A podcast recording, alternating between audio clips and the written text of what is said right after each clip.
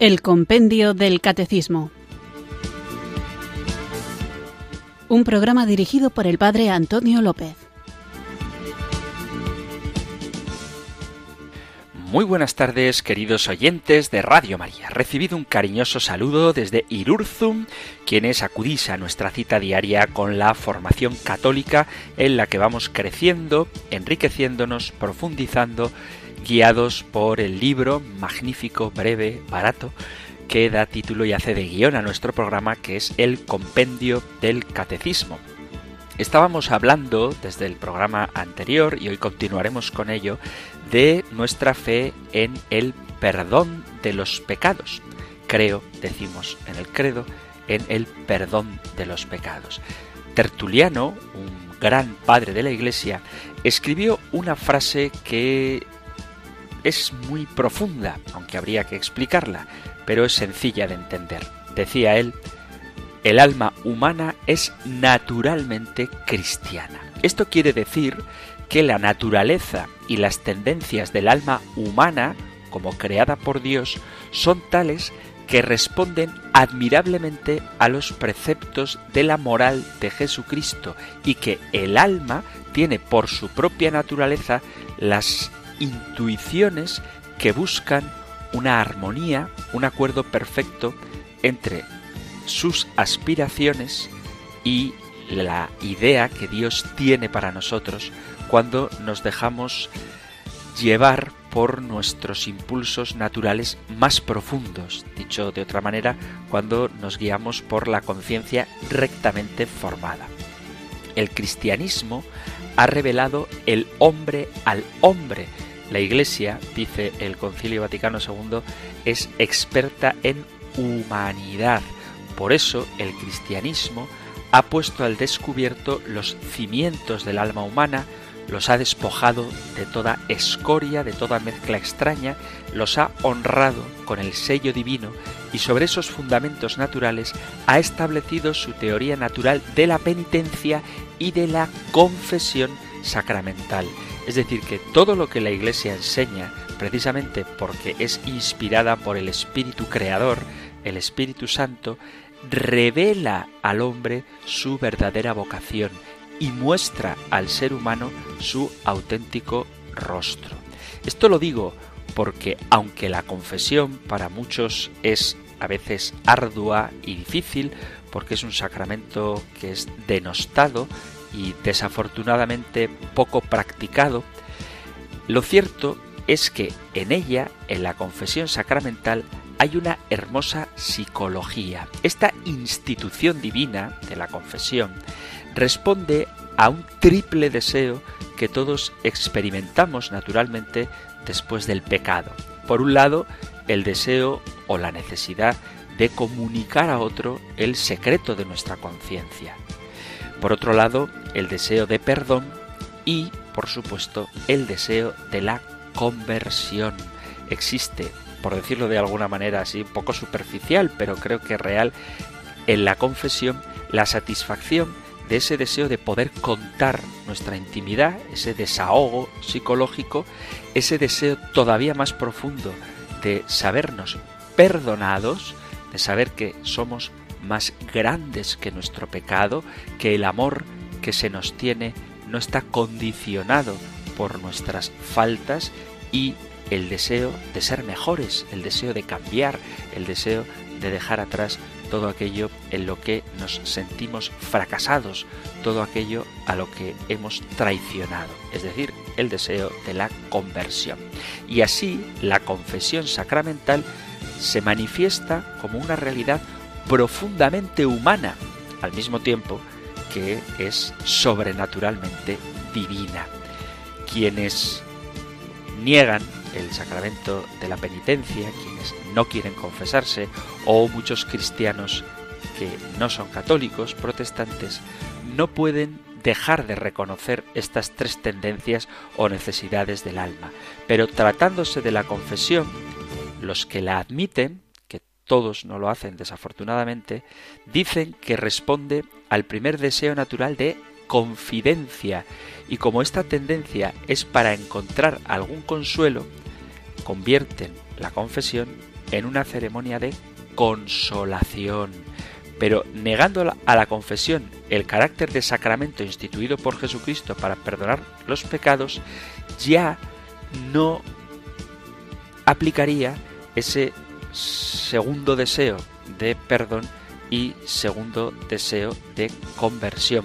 Por eso, cuando uno busca en la confesión únicamente desahogarse, está privando a este sacramento de sus más admirables efectos, que son, vuelvo a repetir, el saberte perdonado y el recibir la fuerza para la conversión. Que el hombre experimente esta necesidad de descubrir a otros su falta es algo evidente. Esta es una de las pruebas y de las ventajas de quien tiene un amigo verdadero. Se busca a un amigo fiel y en el seno de la amistad se deposita el secreto que atormenta la conciencia. Es verdad que existe un instinto contrario y por eso resulta tan difícil abrir el corazón, el de querer mantenerse en silencio, el de querer ocultar las faltas y borrar sus huellas para escapar del juicio público, del desprecio que pueda producir que la gente conozca nuestros pecados o incluso del castigo. Pero este instinto de querer callarnos lo que hace es resaltar la fuerza del instinto de querer contarlo. En realidad, este antagonismo entre querer contar nuestra intimidad, querer desahogarnos, y el miedo a contar nuestras cosas no es tan grande. El culpable, el que ha cometido un pecado, una falta, el que quiere desahogarse, busca al contar sus secretos más ocultos a un amigo, luchar contra el rigor de aquellos de quienes no se fía, porque teme ser juzgado. Es decir, que cuando la gente no cuenta sus faltas es no porque no sienta esa necesidad de desahogo, sino porque teme que aquel a quien se lo cuenta no le entienda o emita sobre él un juicio severo. ¿Y por qué hay ese deseo de contar las confidencias? Porque la culpa, querámoslo o no, seas católico o no, seas cristiano o no, la culpa pesa sobre tu conciencia como un fardo y queremos echar fuera esa culpa para liberarnos de ella. Decía un autor incrédulo, un poeta, decía: uno de mis grandes pecados me seguía paso a paso, quejándose de envejecer en un cobarde misterio. Entre los dientes del remordimiento no podía callarse y hablaba en voz alta solo cuando yo velaba. Queriendo librarme de ese pecado secreto, echándolo en el seno de un buen depositario, hice por la noche un agujero en la tierra y allí confesé en voz baja mi falta a Dios. De esta manera, el poeta describe el hondo peso del pecado sobre la conciencia y el deseo que produce de arrojarlo fuera de sí por una confidencia a un buen depositario. Como todos los hombres, este poeta buscaba en la confesión del pecado el consuelo y la paz del alma, pero como era incrédulo, no buscó un sacerdote que lo hubiera liberado, más seguramente por el perdón en ese peso angustioso que es el pecado. Si nos detenemos a reflexionar sobre cómo el hombre espera el consuelo por el hecho de confiar a otros su falta, veremos que detrás de esa confesión hay siempre la esperanza del perdón, que es esa segunda tendencia de la que he hablado. Se tiene la persuasión de que el amigo, al ver la confianza que depositamos en él, nos perdonará de algún modo la falta, porque no es solamente el deseo de humillarse por lo que un hombre confiesa su culpa. A nadie le gusta humillarse y por eso cuesta tanto acudir al sacramento de la reconciliación, sino que el hombre, en la confesión de su falta, busca ser rehabilitado y de esa manera, rehabilitado, pretende que cesen los remordimientos y vuelva la paz perdida.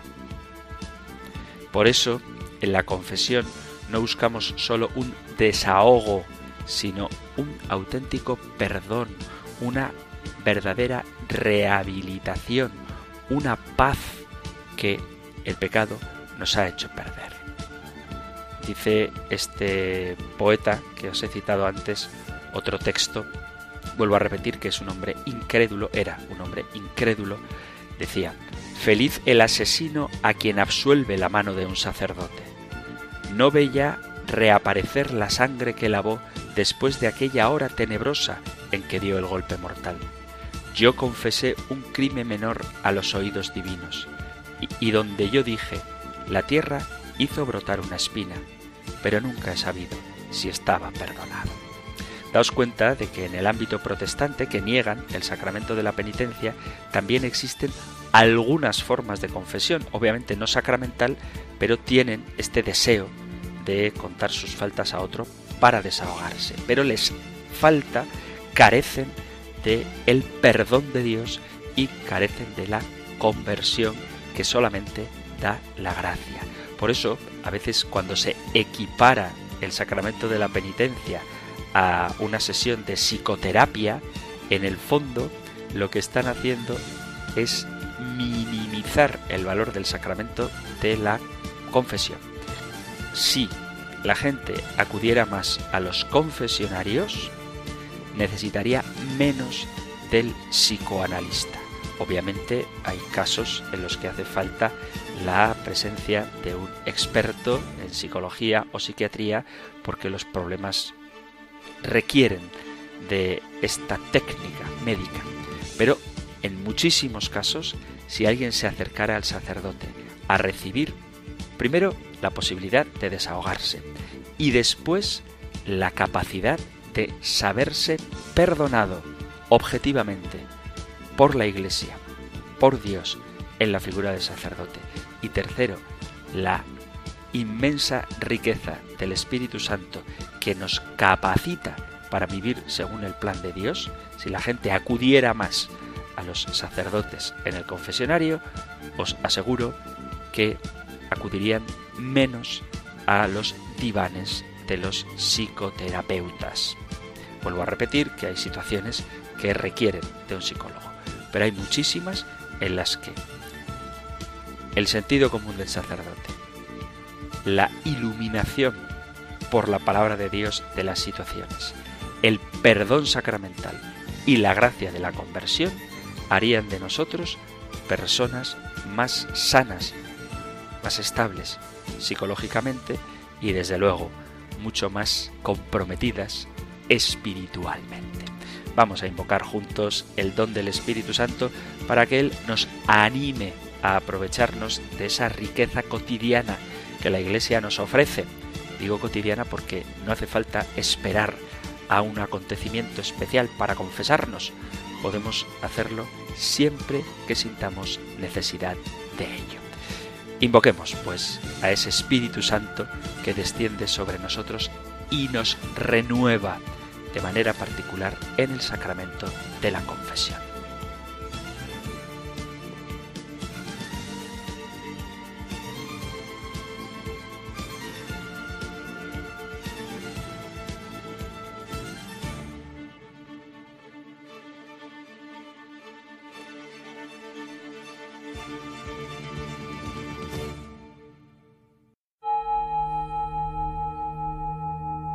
Ven Espíritu, ven Espíritu, ven Espíritu,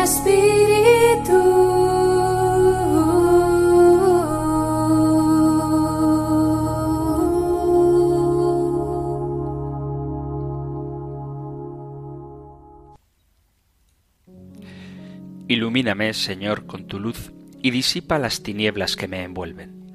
Muéstrame los pecados que hay en mi corazón, y así no te ofenderé más. Como a la samaritana, dime lo que he hecho, para que me arrepienta y puedas perdonarme. Como a David, envíame profetas que me reprendan, y concédeme la humildad que viene de la verdad. Haz que vea la viga que hay en mi ojo, para que no juzgue la paja en el de mi prójimo. Abrázame con misericordia, no sea que la vista de mis pecados me lleve a la desesperanza. Rompe las cadenas de mis malos hábitos que me tienen prisionero en Egipto, lejos de ti. Dame el deseo de no ofenderte nunca, ni siquiera en lo más pequeño, ni siquiera por un instante.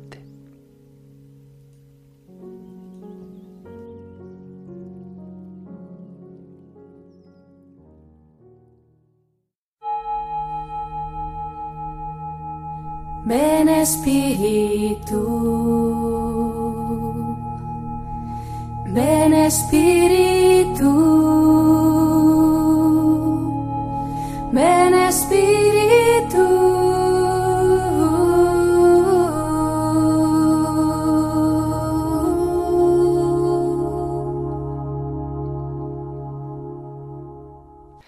después de invocar juntos el don del Espíritu Santo con esta oración para reconocer nuestros pecados, vamos allá con nuestro nuevo programa de hoy, en el que, como anunciaba en el inicio del programa, en la introducción, seguimos con el artículo de nuestra fe: creo en el perdón de los pecados.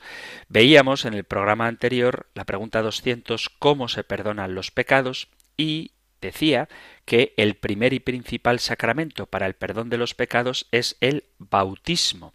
El bautismo nos libra del pecado original, y en el hipotético caso de que alguien se bautice de adulto, no tiene que confesarse antes de recibir el bautismo, porque si no estás bautizado no puedes recibir los demás sacramentos, y el propio sacramento del bautismo sirve para limpiarnos de los pecados. Pero para los pecados personales que hemos cometido después de nuestro bautismo, existe el sacramento de la reconciliación, y mediante él, mediante este sacramento, somos restituidos, somos reconciliados con Dios y con la Iglesia. Esto es lo que dice la pregunta 200.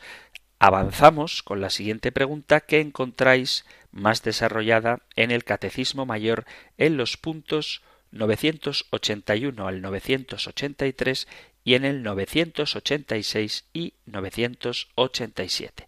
Nosotros escuchamos ahora la pregunta 201 del Compendio del Catecismo.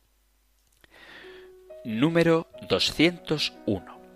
¿Por qué la Iglesia tiene el poder de perdonar los pecados? La Iglesia tiene la misión y el poder de perdonar los pecados porque el mismo Cristo se lo ha dado. Recibid el Espíritu Santo. A quienes perdonéis los pecados, les quedan perdonados. A quienes se los retengáis, les quedan retenidos.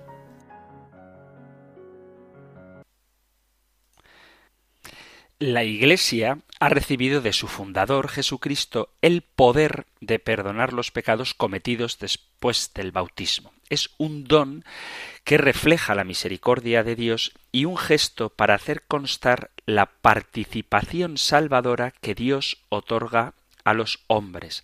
La Iglesia afirma que tiene poder para perdonar pecados. Cristo dio a los apóstoles y a Pedro personalmente este poder, y quiso que lo ejercieran en todo el mundo.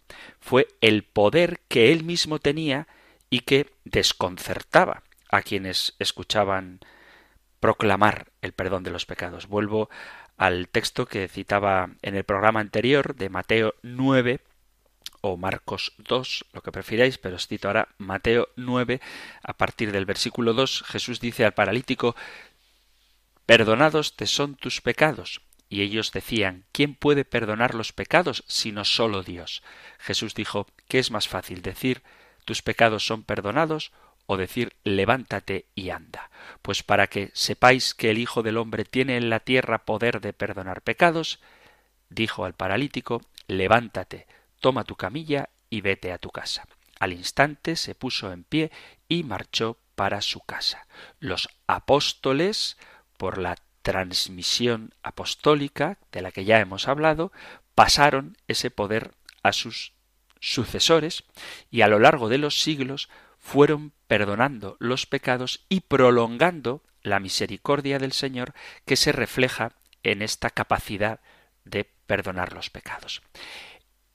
Por lo tanto, la Iglesia tiene el poder de perdonar pecados. Pero hay que entender bien este poder. No se trata de una especie de capacidad de imponer el perdón, sino más bien se trata de un ministerio, de servir desde actitudes misericordiosas y de ayudar a los hombres a vencer al mal. El sacerdote es, por decirlo de alguna manera, el brazo extendido de la Iglesia, que tiene la Iglesia poder para remitir los pecados. Por eso, no cualquier sacerdote puede perdonar pecados, sino cualquier sacerdote que no haya sido suspendido, es decir, a aquel a quien se le permita actuar como sacerdote en nombre de la Iglesia, al margen de sus pecados personales, porque, por decirlo de alguna forma, así mística, profunda, la Iglesia es una continuación de la encarnación a través del espacio y del tiempo. Y si Jesucristo, como ya vimos en el programa anterior, tenía poder para perdonar pecados, la Iglesia, continuación de la obra de la misión de Cristo, la Iglesia, cuerpo de Cristo, tiene también este poder, porque lo recibe de Cristo. Y es importante confesarse con un sacerdote por las razones que daba en la introducción del programa. En primer lugar, porque psicológicamente y espiritualmente es fundamental que las personas se sientan escuchadas y a su vez que escuchen de una autoridad competente que están verdaderamente perdonadas. El sacerdote no puede liberar a un penitente de sus pecados sin saber cuáles son sus pecados y sin que el penitente esté verdaderamente arrepentido, porque la remisión de los pecados no es posible sin el arrepentimiento. Y en este sentido es que decía que no es un poder así sin más. Entonces viene una persona delante de un sacerdote y éste le da la absolución y mágicamente, automáticamente, con el poder que tiene, sus pecados le son perdonados. Esto no es así, sino que es necesaria la actitud de arrepentimiento, de propósito de enmienda, para que el perdón sea efectivo. Y por eso digo que el poder es un servicio. El poder de perdonar los pecados es un servicio, un poder ministerial de actitud misericordiosa que ayuda a los hombres a vencer el mal. Tenemos varios fundamentos bíblicos en el Nuevo Testamento en lo que se refiere al poder de perdonar pecados: la concesión personal a Pedro, la transmisión de los apóstoles, el eco de los primeros cristianos se refleja en las cartas apostólicas, en las cartas del Nuevo Testamento. En primer lugar, la concesión a Pedro. Se trata de algo singular y personal. Quiso Cristo, ya lo vimos también en su momento, una Iglesia jerárquica, y Pedro fue designado como cabeza. Entre sus atribuciones principales, Jesús le otorgó el poder de perdonar. El lugar del Evangelio donde más claramente se refiere a este poder está en la conversación que Cristo mantiene con Pedro y con los apóstoles cuando les pregunta: ¿quién dice la gente que es el Hijo del Hombre? Ellos contestaron: unos dicen que Juan Bautista, otros que Elías, otros que Jeremías o alguno de los profetas. Jesús les pregunta: ¿y vosotros quién decís que soy yo? Tomando la palabra, Simón Pedro declaró: tú eres el Mesías, el Hijo de Dios vivo. Entonces Jesús le dijo: dichoso tú, Simón, hijo de Juan, porque eso no te lo ha revelado ningún hombre, sino mi Padre que está en los cielos, y yo te digo que tú eres Pedro, y sobre esta piedra edificaré mi Iglesia, y el poder del infierno no podrá nada contra ella. A ti te daré las llaves del reino de los cielos. Lo que ates en la tierra quedará atado en el cielo, y lo que desates en la tierra quedará desatado en el cielo. Evangelio de San Mateo, capítulo 16, versículo a partir del 13. Y palabras similares, después de esta autoridad que le confiere a Pedro, se las da a los apóstoles. Dice el Evangelio también de San Mateo, capítulo 18, versículo 18, en verdad os digo que lo que atéis en la tierra quedará atado en el cielo, y lo que desatéis en la tierra quedará desatado en el cielo. Con estas palabras se indica el sentido de este poder de atar y desatar, quiénes son los depositarios de esta fuerza tan particular. Son palabras que se refuerzan con el testimonio de Juan en torno a la primera aparición de Jesús. Dice Evangelio de Juan, capítulo 20, versículo a partir del 10, «La paz esté con vosotros, como el Padre me envió a mí, así os envío yo a vosotros. Recibid el Espíritu Santo. A quienes perdonéis los pecados, les quedan perdonados. A quienes se los retengáis, les quedan retenidos».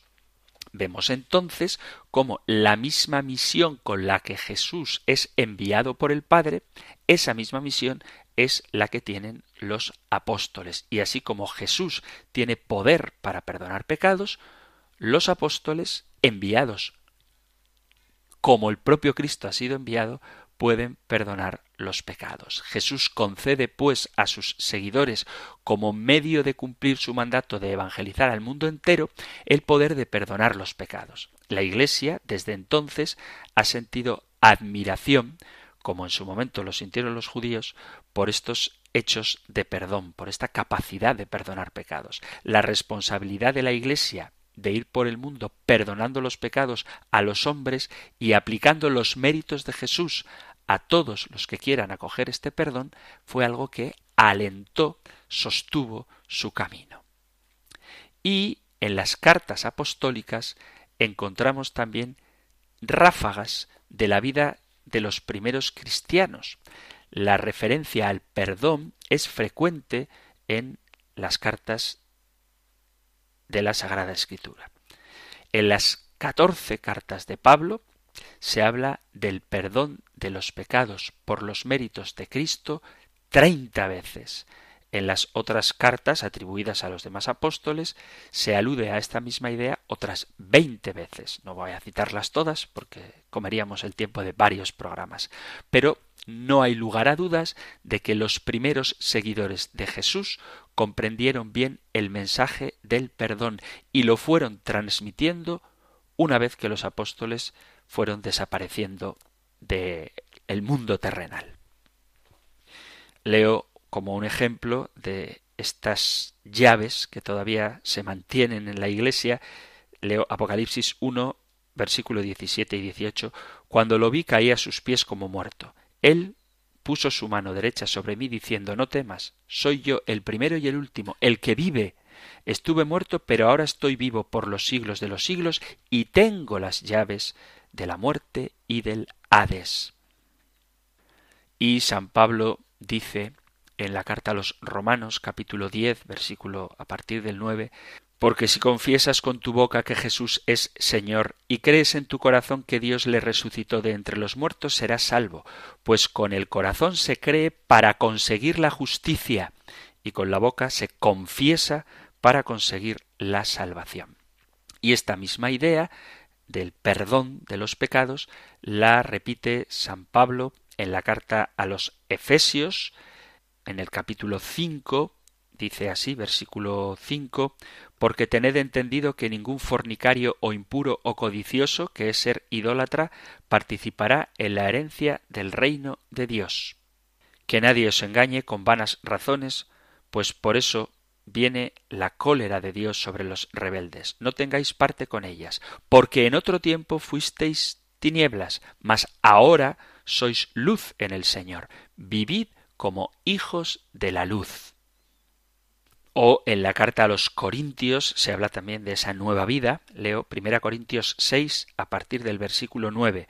¿No sabéis acaso que los injustos no heredarán el reino de Dios? No os engañéis, ni los impuros, ni los idólatras, ni los adúlteros, ni los afeminados, ni los homosexuales, ni los ladrones, ni los avaros, ni los borrachos, ni los ultrajadores, ni los rapaces heredarán el reino de Dios.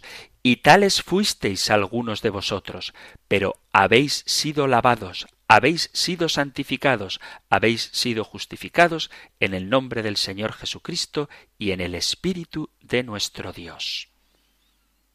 Y vuelve a hablar de la nueva vida en el capítulo 5 de la Carta a los Gálatas, Gálatas 5:16, por mi parte os digo, si vivís según el Espíritu, no daréis satisfacción a las apetencias de la carne.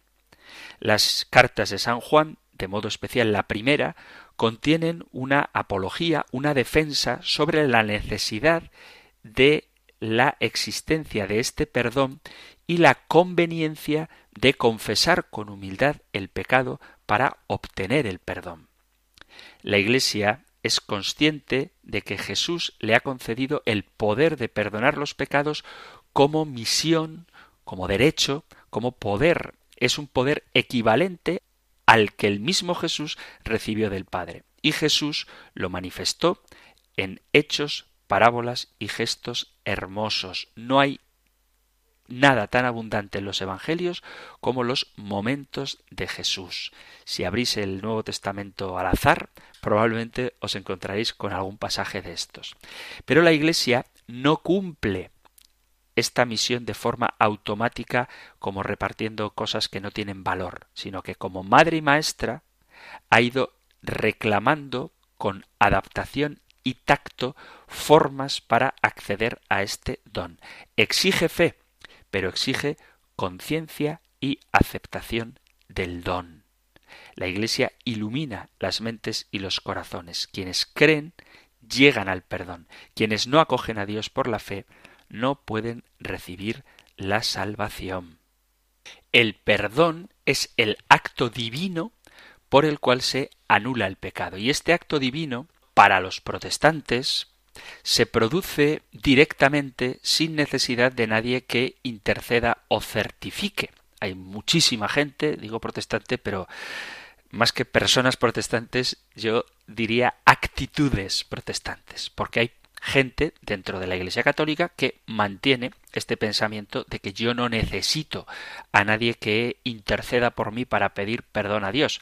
Muchas veces cuando me toca debatir este tema suelo decir que ¿por qué pedimos la intercesión de mediadores para otros sacramentos? Un sacerdote que me bautice o que bautice a mi hijo, un sacerdote que le dé la comunión, un sacerdote que haga de testigo cualificado en el sacramento del matrimonio, y entendemos que hace falta mediación para todos los sacramentos, pero parece que con el de la penitencia me apaño directamente con Dios.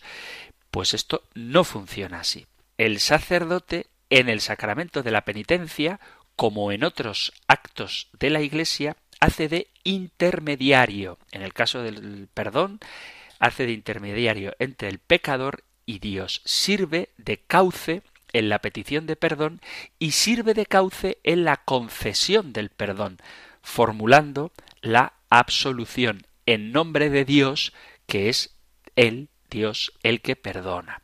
El gesto significativo de la petición de perdón denota arrepentimiento, humillación, cambio de vida, es decir, penitencia. Con ella se purifica la conciencia en lo humano y en lo divino, y se dispone el ánimo, la inteligencia y la voluntad para recibir el perdón. El gesto de la absolución hace efectiva, hace objetiva esa recepción de la misericordia de Dios, la justificación. Y esta justificación supone la aniquilación del pecado. No se trata solamente de que no te tengan en cuenta el pecado o de que te encubran el pecado, pero dejándolo intacto, como si el perdón de Dios supusiera que hace la vista gorda, sino que realmente se te quita el pecado. La doctrina católica deja clara la idea de que en el sacramento de la penitencia el pecado desaparece en virtud, por la fuerza de la sangre redentora de Cristo, que se aplica en este sacramento a cada pecador en concreto. Por eso el sacramento de la penitencia no es cubrir el pecado para que Dios no lo vea.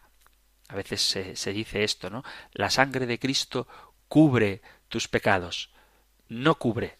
sino que limpia, sana, repara, hace desaparecer el pecado. El perdón divino, aunque se dé por mediación de la Iglesia, en la persona, la figura del sacerdote, no está limitado. Es decir, que no existen pecados imperdonables, porque el poder divino y su grandeza y su misericordia son infinitos. Cualquier pecado, por monstruoso que sea, y cualquier número de pecados, por abundantes que resulten, son perdonables. La plenitud de la redención, infinita, por ser Jesús Dios verdadero, no permite otra alternativa. Existe la posibilidad de que todos los pecados sean perdonados y todo pecado sea perdonado. Cuando digo todos los pecados me refiero a la cantidad numérica de pecados y cuando digo todo pecado me refiero a la calidad, a la atrocidad, a la fealdad de cualquier pecado. Incluso en aquellos pecados que se llaman reservados, en situación de muerte, nadie se ve privado del perdón que la Iglesia le ofrece. Cualquier sacerdote, sea quien sea, puede absolver cualquier pecado, sea como sea, ante el instante supremo de morir. Ahora, mi consejo es que no esperéis a ese momento para recibir el perdón de los pecados. Pero aunque existen pecados reservados, ya hablaremos de ello. Os recuerdo que llegaremos a la sección del Compendio del Catecismo en la que se habla de los 7 sacramentos y, por supuesto, dedicaremos bastantes números al sacramento de la penitencia. Pero todos los pecados, incluso los reservados, se pueden absolver por cualquier sacerdote legítimamente ordenado en el momento de la muerte. Y como los hombres somos débiles y podemos caer de nuevo en el pecado, la naturaleza curativa de la penitencia reclama que se pueda repetir tantas veces como sea necesario para recuperar la gracia divina si la hemos perdido. El poder de la Iglesia es capaz de perdonar pecados sin excepción, todos los pecados cometidos después del bautismo, y también tiene el poder para perdonarlos cuantas veces sea necesario sin limitación. Acordaos de las palabras de Mateo y de Lucas. Mateo, cuando dice que hay que perdonar 70 veces 7, Jesús, que lo pide, lo hace, y cuando en Lucas dice que si tu hermano te ofende 7 veces en un día y 7 veces te pide perdón, tú lo perdonarás. Pues esto que Jesús enseña, quien mejor lo vive, obviamente, es él mismo. Por lo tanto, eso de poner la excusa de que es que he hecho cosas, me lo han dicho muchas veces algunos amigos, buah, yo es que si yo te contara, yo no tengo perdón, buah, te escandalizarías. Os aseguro que ningún sacerdote se escandaliza, os aseguro que no hay ningún pecado que no pueda ser perdonado. Y otra excusa de la gente ya un poquito más piadosa es que siempre me confieso lo mismo, es que ¿por qué me voy a confesar si llevo años con el mismo pecado y no me lo quito de encima? No importa cuántas veces necesites acercarte a la misericordia de Dios, porque es mucho más fácil que te canses tú de pecar que el Señor se canse de derramar sobre ti su misericordia. La motivación del perdón es la misericordia divina administrada por Cristo mismo en su Iglesia, en su nombre, por el ministerio eclesial. Los ejemplos de perdón de Jesús son muy abundantes y Jesús confía a la Iglesia su misión divina, en la cual está incluido no solo el mensaje, el anuncio, la evangelización, la palabra, sino también la comunicación de una vida nueva. Y aquí es donde se inserta la administración del perdón de los pecados. Jesús ha venido para salvar lo que se había perdido, dice en San Lucas capítulo 16, versículo 10. Él ha venido a salvar lo que se ha perdido. Y esta capacidad de perdón que, como digo, está muy presente en los evangelios, aparece también en los Hechos de los Apóstoles. O sea, no solo en el libro de los Hechos de los Apóstoles, sino en la vida de los apóstoles. San Pedro excusa a los judíos incluso de haber matado a Jesús y lo atribuye a la ignorancia. Dice en los Hechos de los Apóstoles, en el capítulo 3, versículo 17, dice Jesús: «Ya sé yo, hermanos, que obrasteis por ignorancia, lo mismo que vuestros jefes».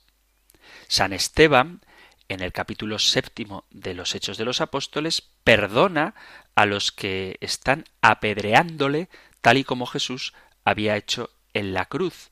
San Pablo, en el caso de incesto que había en Corinto, también perdona a aquel que había cometido este pecado tan repugnante, cuando dice: «Y a quien vosotros perdonéis, también yo le perdono, pues lo que yo perdoné, si algo he perdonado, fue por vosotros en presencia de Cristo, para que no seamos engañados por Satanás, pues no ignoramos sus propósitos». Esto está en la segunda carta a Corintios, capítulo 2, versículos 10 y 11. Los textos evangélicos que parecen restringir la universalidad del perdón hay que interpretarlos bien. Ya hablaremos, si queréis, del pecado contra el Espíritu Santo que no se perdona, pero eso hay que saber interpretarlo. Solo en los lugares en que se habla de obstinación del corazón es donde encontramos la dificultad del perdón. Pero si alguna dificultad de perdón se puede admitir, se debe más bien a la oscuridad mental del pecador, a la impenitencia, a la incapacidad de recibir el perdón, que a la limitación de la misericordia del Señor. La Iglesia siempre lo ha creído así.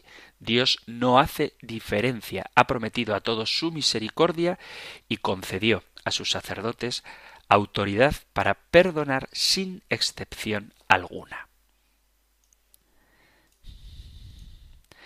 A lo largo de la historia, la tradición de la Iglesia, los santos, padres, los escritores cristianos han visto en las palabras de Jesús a Pedro de atar y desatar el poder que Jesús le daba a su Iglesia para perdonar pecados. El poder concedido tenía una función sanadora y, desde luego, un significado misericordioso. Y es que Jesús vino a salvar a todos los hombres con su muerte redentora, pero quiso que esa salvación pasara a ellos por manos de los mismos hombres. Lo esencial del mensaje se mantuvo en la mente de los creyentes. El modo de administrar el sacramento se adaptó a las distintas circunstancias y culturas y a la misma evolución de la Iglesia, que está en camino. La Iglesia está compuesta por hombres que caminamos. Además de los textos del Nuevo Testamento, hubo otros escritores que testificaron la creencia y la práctica cristiana.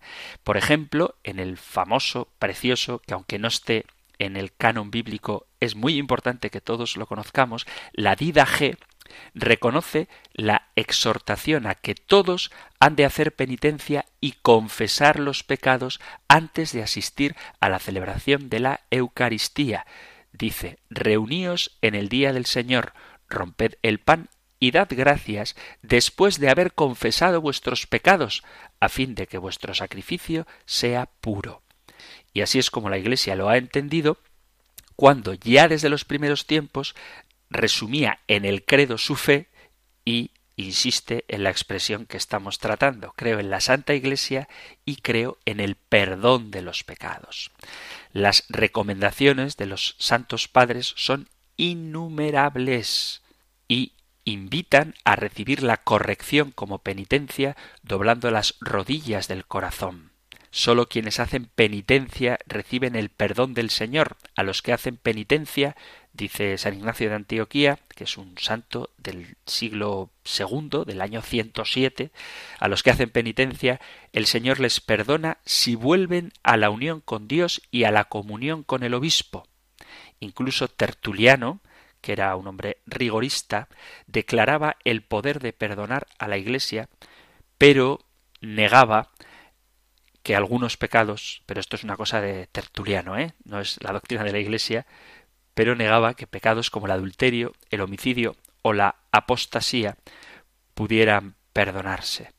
Para ello, pedía a los pecadores que confesaran públicamente su pecado para recibir la absolución y poder ser recibidos de nuevo en la comunidad de los fieles. Es decir, que incluso esos pecados que él pensaba que no se podían perdonar, si los anunciabas públicamente, si los contabas a la comunidad, podías volver a ser acogido en su seno. Pero repito que Tertuliano, aunque es un escritor muy antiguo, con mucho valor sus escritos, era excesivamente rigorista, entre otras desviaciones en las que cayó al final de su vida.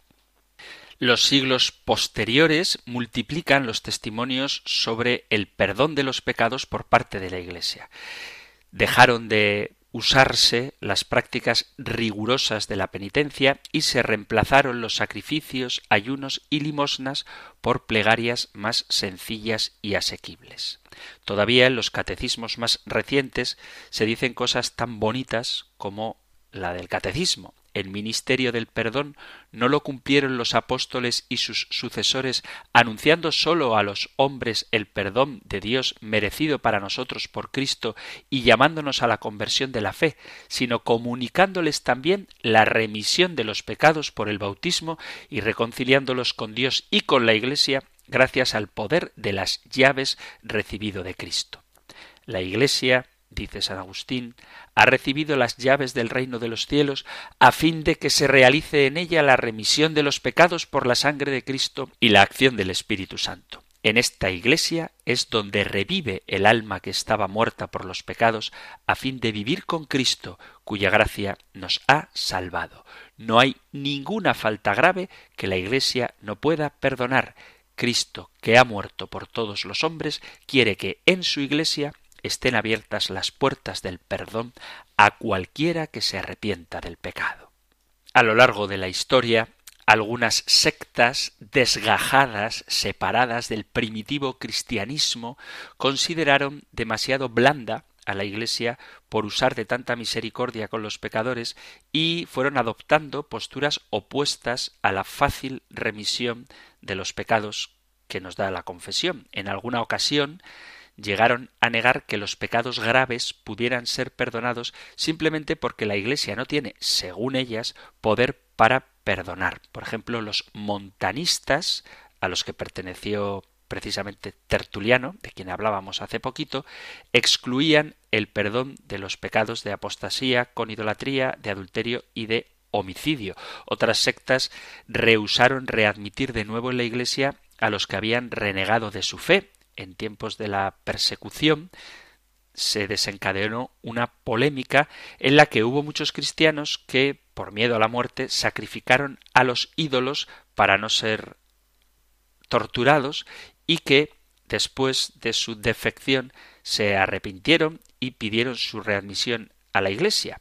Y las opiniones sobre si los apóstatas, los que se llaman los lapsi, los que han caído, podían volver a la Iglesia, se hicieron muy fuertes. Pero la Iglesia finalmente exigió admitir de nuevo en la comunidad a los apóstatas lo mismo que a los demás pecadores si daban señales de arrepentimiento y hacían penitencia. Por eso el rigorismo que impide acoger a la Iglesia a quienes han cometido cierto tipo de pecados ha sido condenado por la Iglesia, que es siempre gran defensora de la misericordia. En la Edad Media volvieron a surgir actitudes rigoristas y espiritualistas en diversas sectas que se oponían a el perdón fácil. Los Valdenses o los Cátaros, entre otros, no sé si os suenan estas sectas, rechazaron la autoridad de la Iglesia para perdonar los pecados y defendieron que todos los laicos eran capaces de perdonar por estar bautizados y ser seguidores de Jesús, pero declararon que el perdón solo se puede ofrecer en contadas ocasiones y después de una vida muy piadosa y muy rigurosa penitentemente. Y luego el protestantismo ve superflua e innecesaria la confesión externa porque, según ellos, el perdón solo puede venir directamente de Dios y ningún hombre puede hacer de intermediario. Esta actitud, como digo, es muy propia del protestantismo en sus diversas ramificaciones. Niegan cualquier tipo de mediación. Piensan que el único mediador es Jesucristo y se olvidan de que el propio Dios y el propio Cristo utiliza mediadores para llegar hasta nosotros. Cuando dicen esto, solo Jesucristo, no hace falta ninguna mediación, vuelvo a repetir, porque hay pastores que predican, porque hay publicaciones que enseñan. Si solo Cristo basta, con rezarle a Él sería suficiente. Pero evidentemente el Señor se sirve de mediaciones para hacer llegar hasta nosotros su gracia. La Iglesia, de modo ordinario, ejerce este poder de perdonar en el sacramento de la penitencia. Es un signo sensible establecido por Cristo mismo. La Iglesia siempre ha promovido la actitud y la postura de misericordia hacia el mundo. La Iglesia exige misericordia con los pobres y con los pecadores. La Iglesia proclama la caridad allí donde el egoísmo, la venganza o el rencor predominan. La Iglesia, con la autoridad que ha recibido de Jesucristo, lucha contra el mal y el pecado. La misión sanativa de la Iglesia es muy amplia, muy intensa y muy misteriosa, pero se concreta en la acción sacramental de la confesión, del sacramento de la penitencia, de la reconciliación.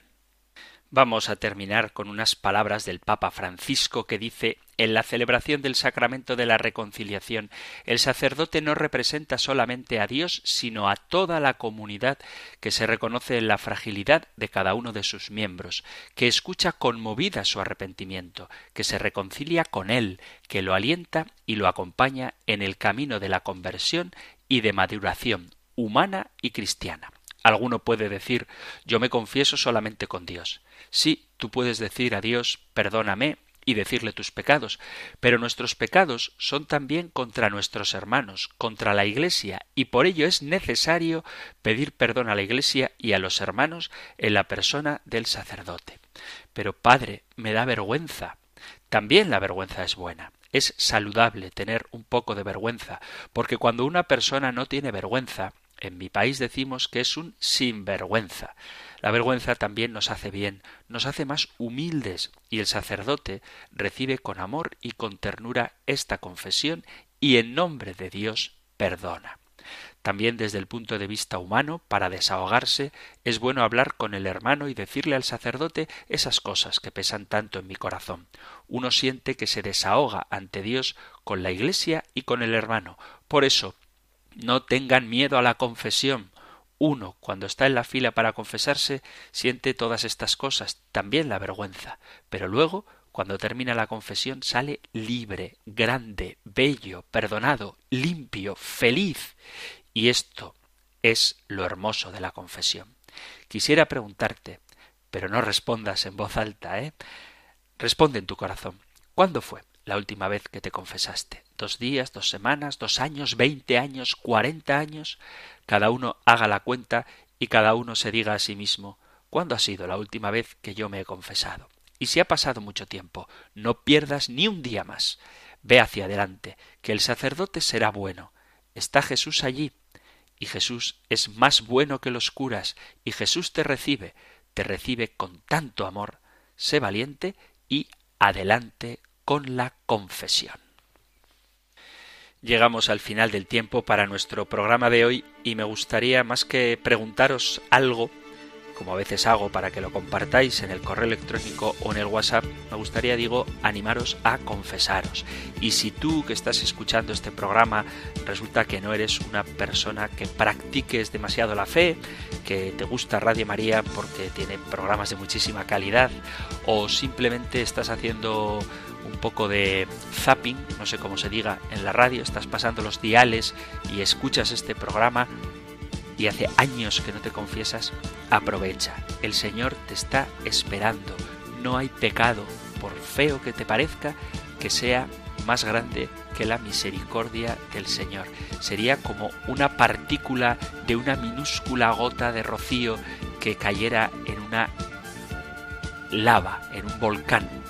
Pues esa pequeña gota, partícula de una gota de rocío que cae en un volcán, eso sería tu pecado comparado con el amor de Dios que lo derretiría incluso antes de entrar en contacto con Él. O sea, es tan inabarcable el fuego reparador, sanador del amor misericordioso de Jesucristo que se vive en el sacramento de la penitencia, que nada de lo que los hombres, miserables criaturas, podamos hacer incapacita, escandaliza, asusta o provoca el rechazo del corazón de Cristo. Y los sacerdotes, que no se nos olvide, estamos en el confesionario para ser expresión de esa misericordia, siempre acogiendo, escuchando, aconsejando, acompañando y otorgando el perdón de Dios. Así que si hace mucho que no te confiesas, confiésate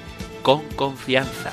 Y si te confiesas habitualmente, sigue así, porque cuanto más cerca estés de la misericordia de Dios, mejor podrás vivir de ella y recibir el bálsamo consolador del perdón y la gracia recreadora del Espíritu Santo. Si queréis mandar alguna pregunta, si queréis dar algún testimonio, si hay algo que no os haya quedado claro, sabéis que podéis enviar vuestras preguntas al correo electrónico compendio@radiomaria.es, compendio@radiomaria.es, o al número de teléfono de WhatsApp 668 594 383. Os recuerdo que volveremos a hablar más específicamente del sacramento de la penitencia. Hoy hemos hablado de él en el contexto del artículo de fe sobre el perdón de los pecados. Pero si queréis que adelantemos un poco lo que hablaremos más adelante, no tengáis ningún reparo en formular vuestras preguntas. compendio@radiomaria.es o número de WhatsApp 668 594 383. Terminamos recibiendo la bendición del Señor.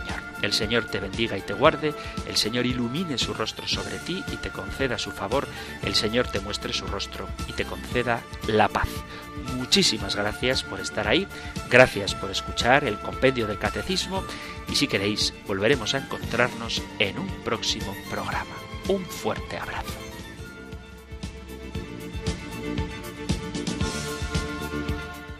El Compendio del Catecismo. Un programa dirigido por el Padre Antonio López.